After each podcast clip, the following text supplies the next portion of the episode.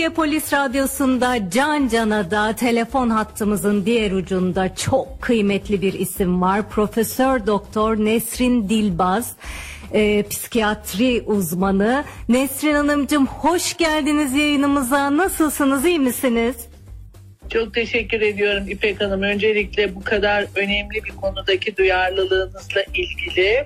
Tabii hani sadece programda yer vermeniz değil, e, biliyoruz hepimiz deprem bölgesine gittiniz. Oradaki e, vatandaşlarımızın yanında oldunuz. Yani o anlamda da sizi duyarlılığınız konusunda kutluyorum gerçekten. İşte bugünlerde ne kadar iyi olunabilirse bizler de ayakta durmaya çalışıyoruz. İşte bu travmadan, bu afetten güçlenerek çıkmaya çalışıyoruz. Elimizden geleni yapmaya çalışıyoruz. Nesrin Hocam sizlerin sayesinde e, gün geçtikçe yaralarımızı saracağız. Tabii ki e, depremi yaşayanlar, evleri yıkılanlar, yakınlarını kaybedenler, uzakta olup yakınlarını e, kaybedenler var. Depremi yaşamayıp hiç yaşamayıp ama 7-24 televizyon başında kalbiyle, ruhuyla, duasıyla, elinden gelen tüm desteği sağlamasıyla e, destek olmak isteyenler var. Ama bana sorarsanız açıkçası tüm Türkiye olarak sizlerin bilgisine e, çok ihtiyacımız var. Çünkü çok zor bir süreç geçti ve geçmeye de devam ediyor. Uzunca bir zamanda e, herhalde bunun etkilerini yaşayacağız diye düşünüyorum.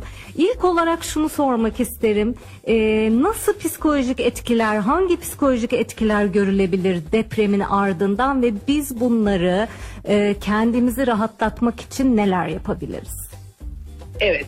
Şimdi deprem ya da bir afet aslında bir travmatik yaşantı. Yani nedir? Gerçek bir ölüm ya da ölüm tehdidinin yaşandığı, ağır yaralanmanın veya bedensel bütünlüğe yönelik bir tehdidin meydana geldiği, kişinin kendinin yaşadığı ve veya şahit olduğu travmatik yaşantılar.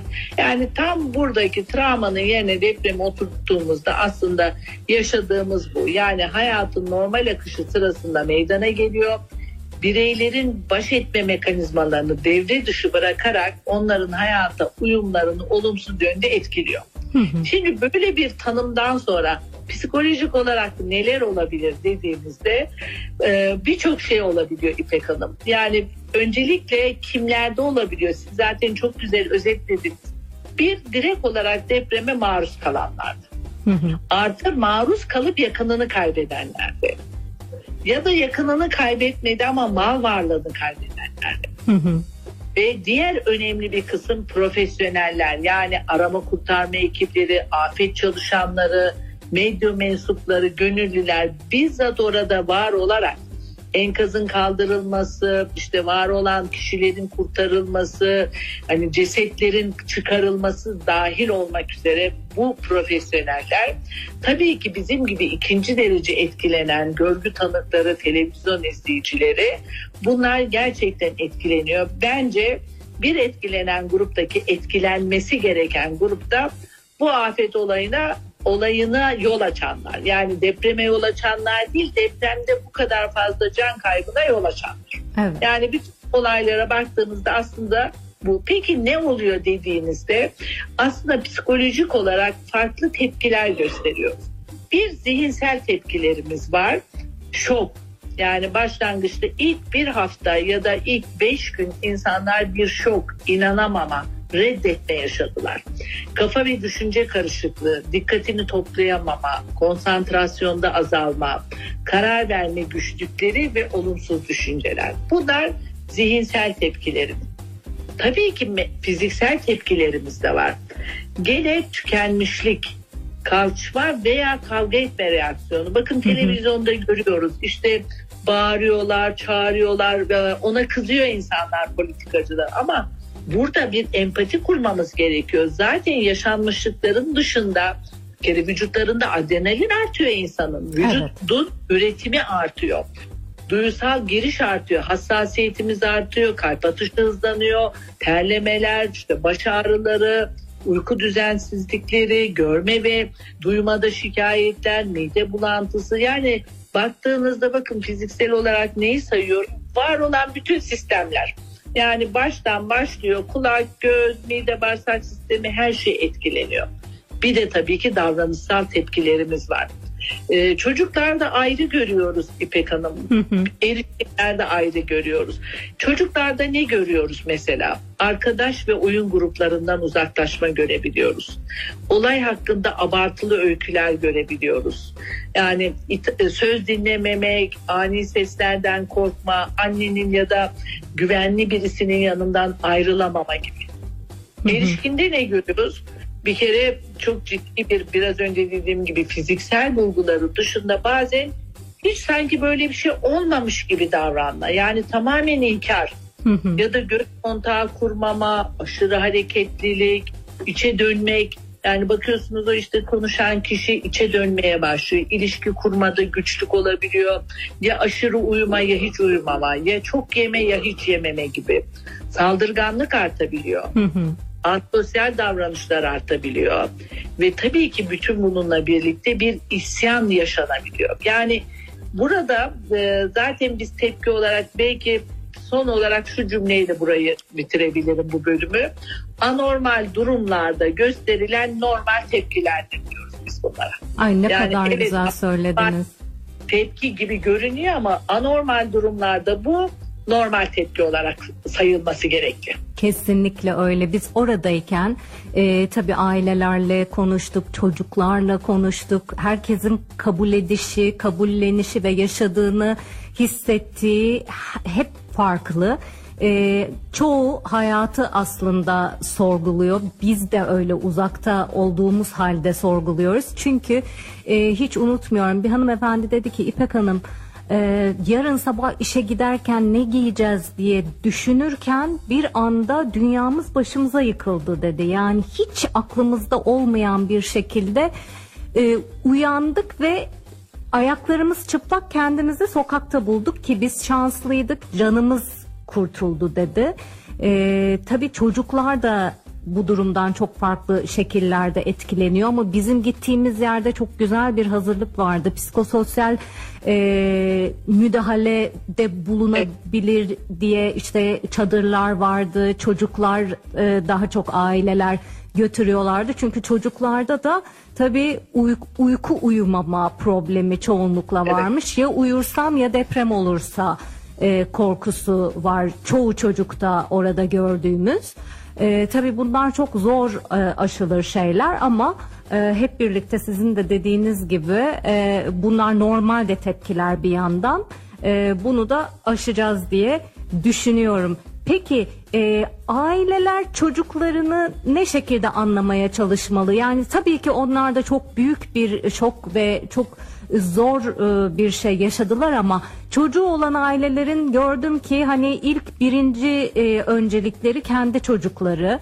E, bizi dinleyenler için çocuklarına nasıl davranmalılar, ne anlatmalılar, nasıl konuşmalılar diye size bir danışalım.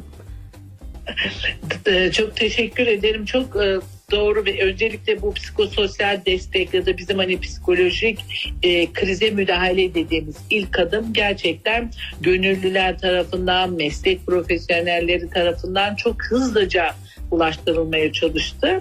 Çünkü en az yani oradaki kurtarma çalışmaları kadar önemliydi bu. Şimdi deprem sonunda hep şunu söylüyoruz İpek Hanım. Yani hiçbir şey olmamış gibi davranmamak gerekiyor. Şimdi bizler de hani oraya gittiğimiz zaman ya da burada da danışanlarımızla konuşurken burada amacımız aslında acılarını azaltmak değil, acılarını yok etmeye çalışmak değil, sadece anlamaya çalışmak. Çünkü azaltmaya çalıştığınızda anlaşılmadığını düşünüyorlar. Çocuklar için de böyle. Şimdi çocuklar ne yaşıyor? Bir kere aşırı korku ve çaresizlik yaşıyorlar. Çevresinde olup bitenleri yaş grubuna bağlı olarak değişiklik gösteriyor ama algılayamayabiliyor. Yani ne oluyor? gerçekten hani birdenbire baktığınızda siz de tabii bizzat gördünüz yaşadınız. Orada olanlar bir film gibi aslında bir film alanı gibi çoğunlukla konuşamama oluyor, duygusal tepkileri azalıyor, deprem sırasında olanları ya da sonrasını hatırlayamayabiliyor, yalnız kalamıyor, geriliyor yani tekrar geriye dönebiliyor. Ne oluyor? Yani parmak emmeye başlıyor, altına kaçırmaya başlıyor Kapalı yerden, karanlıktan korkmaya başlıyor. Bakın bunların hepsini şu çerçevede sayıyorum. Yakınını kaybetmemiş, e, depremden hani hiçbir şekilde enkazın altında kalmamış, Hı hı. deprem yaşamış çocuklar için söylüyorum. Yani enkazın altında kalmış, anne babayı kaybetmiş. O çok daha farklı Evet. bir nokta. Uykusuzluk dediğiniz gibi korkulu rüyalar görme var. Şimdi anne baba ne yapabilir bununla ilgili? En temel ihtiyacı çocukların kendilerinin ve sizin güvende olduğunuzu hissetmek. Yani anne baba bunu ona, ona anlatmalılar. Yani çocukları yanlarından uzaklaştırmak değil, bizzat beslenmelerini, barınmalarını, ilgi gereksinimlerini doğrudan annenin ya da babanın vermesini sağlamak gerekiyor. Yani burada yardımın ilk koşulu diyoruz elinizden geldiğinizce tabii ki biz anne babaları anlıyoruz ama elinizden geldiğince sakin, güven verici ve tutarlı bir durumda olmaları gerekiyor. Çünkü unutmayalım ki her zamankinden daha çok size ihtiyacı var. Neye ihtiyacı var? Elinizi tutmaya, bedensel yakınlığınıza hatta sarılmaya ihtiyaçları var. Ve önemli bir nokta hani yokmuş gibi davranıp tamam tamam geçti deyip konuyu kapatmak değil. Deprem sırasında ya da sonrasında duyduklarını, gördüklerini ya da yaşadıklarını anlatmak istiyorlarsa o konuda onlara yüreklendirmeliyiz. Kaygılarını dinlemeliyiz. Hiç yargılamadan yani bak boş ver işte biz iyiyiz, bak herkes iyi, korkacak bir şey yok gibi yargılar koymadan empatik bir şekilde yani sorularına cevap vermek gerekiyor. Özellikle okul öncesi çocuklarda ya da erken okul döneminde şu oluyor. Bazen hani kötü bir olay olduğunda anneleri falan hastalandığında sanki kendileri sebep olmuş gibi düşünüyorlar ya. Hı hı. Hani ben bazlık yaptım şöyle oldu. Yalan söyledim işte cezalandırdı gibi. Yani kesinlikle bunun onların suçları olmadığını özellikle söylemek gerekiyor. Ağlamalarını önlemeyin diyoruz. Tekrar tekrar soruları varsa yanıt verin. Korku, kızgınlık duygularını an- anlatmalarına izin verin. Bir de yaşadıklarının son derece doğal olduğunu hep bunun üstünde duruyoruz. Diyoruz ya anormal durumlardaki normal tepkiler Hı hı. insanın son derece doğal olduğunu, bir hastalık olmadığını, onun için hani geçti, bir şey olmaz demek yerine olası neler olabilir? Yani tabii ki çok abartmadan hani yedi şiddeti gibi bir şeyler söylemeden ama hazırlıklı olduğunuzu, deprem çantanız olduğunu, bak daha güvendeyiz şimdi gibi onları onları ifade etmek ve mümkünse ki mümkün bence artık çocuklarımıza depremle ilgili haberler, görseller onlardan onları izlemelerini engellemeli ve onların yanında depremle ilgili konularda konuşmaktan uzaklaşmalıyız diyoruz. Eğer yani sizde bütün bunları yapamıyorsanız hani sizde de ruhsal sıkıntılar varsa anne baba olarak o zaman da diyoruz ki lütfen hani siz çocuklarınızla ilgilenmeyen bir ebeveyn değilsiniz. Sadece durumdan dolayı ilgilenemiyorsanız o zaman da bir profesyonel destek almakta yarar oluyor. Kesinlikle öyle. Nasıl ben çok seviyorum uçakta bile diyorlar önce kendinize maskeyi sonra çocuğunuza diye. Değil mi? Kesinlikle İpek Hanım. Yani bu her şey özellikle travmada, travma sonrası dönem için çok önemli. Anne ve baba iyi olmazsa çocuğa iyi olma şansımız yok. Hı hı. Aslında hepimiz için, şimdi profesyoneller için de aynı şeyi söylüyoruz biz. Yani genellikle onlar hani body, işte yanında bir ek, bir arkadaşıyla ikili ikili çalışmaları gerektiğini. Çünkü tükeniyorlar. Onlar orada tükendiklerini fark etmiyorlar Çok doğru. Ve sonra tükeniliyor. Yani onun için orada baktığımızda onlar iyi olmalı ki bu bir günlük iki günlük değil artık bizim için bir maraton var. Hı hı. Bu maratona hazır olmamız gerekiyor. Çok doğru söylüyorsunuz. Nesrin Hanımcığım son olarak da şunu söylemek istiyorum. Yani bu aslında pek fazla da e, konuşulmuyor ama hani acılardan güçlenerek çıkmak diye de bir tabir vardır ya.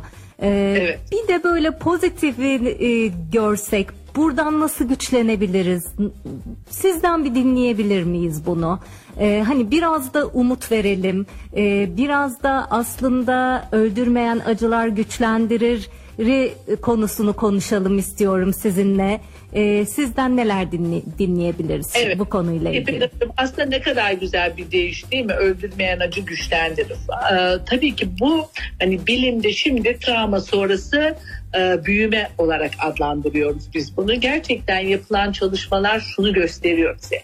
Yani travma neticesinde e, birçok şey yaşıyoruz ama yüzde otuz ila yüzde doksan bireylerde olumlu değişikliklerle sonuçlanabiliyor. Yani stresin yüksek olmasına bağlı olumlu bir güçlenme olabiliyor bu anlamda baktığımızda. Belki diyecek şimdi bizi dinleyicilerimiz yani nasıl olabilir hocam böyle bir şey işte bu kadar büyük şeyler yaşadık bu kadar büyük e, üzüntüler ama pozitif psikoloji bize şunu söylüyor. Zorlayıcı yaşam olaylarıyla mücadele ettiğimizde pozitif yönde bir ruhsal değişiklik ortaya çıkıyor. Yani bu mücadele çabalarımız bize olumlu zihinsel, duygusal ve davranışsal olarak geri dönebiliyor. Yani bu gerçekten değil zarar görmek olumlu bir değişiklik olarak karşımıza çıkabiliyor. Hı hı. Nedir bunlar diye bakarsak aslında 5 tane ana alt grubumuzdan söyleyebiliriz çok hızlıca söylemek gerektiğinde. Yani bir kere e, kişisel olarak gücümüzü görebiliyoruz. Bu yani ben yapabilirim ben yapabildim. Bakın bu bir büyümeyle ortaya çıkarıyor bize. Yani ilişkilerimizi arttırmamızı sağlayabiliyor. Değil mi? Daha derin ve anlamlı ilişkiler kurabiliyoruz. Şefkat ve empati düzeylerinde artış olduğunu görebiliyoruz bununla birlikte. Daha çok yaşamı takdir edecek ya da anlamlandıracak şeyler bulabiliriz aslında. Önceliklerimiz değişti. Bakın biraz önce ne kadar güzel söylediniz. Yani birisi dedi ki ben gece sabahleyin işe giderken ne giyeceğim derken yani birdenbire nereye geldim diye.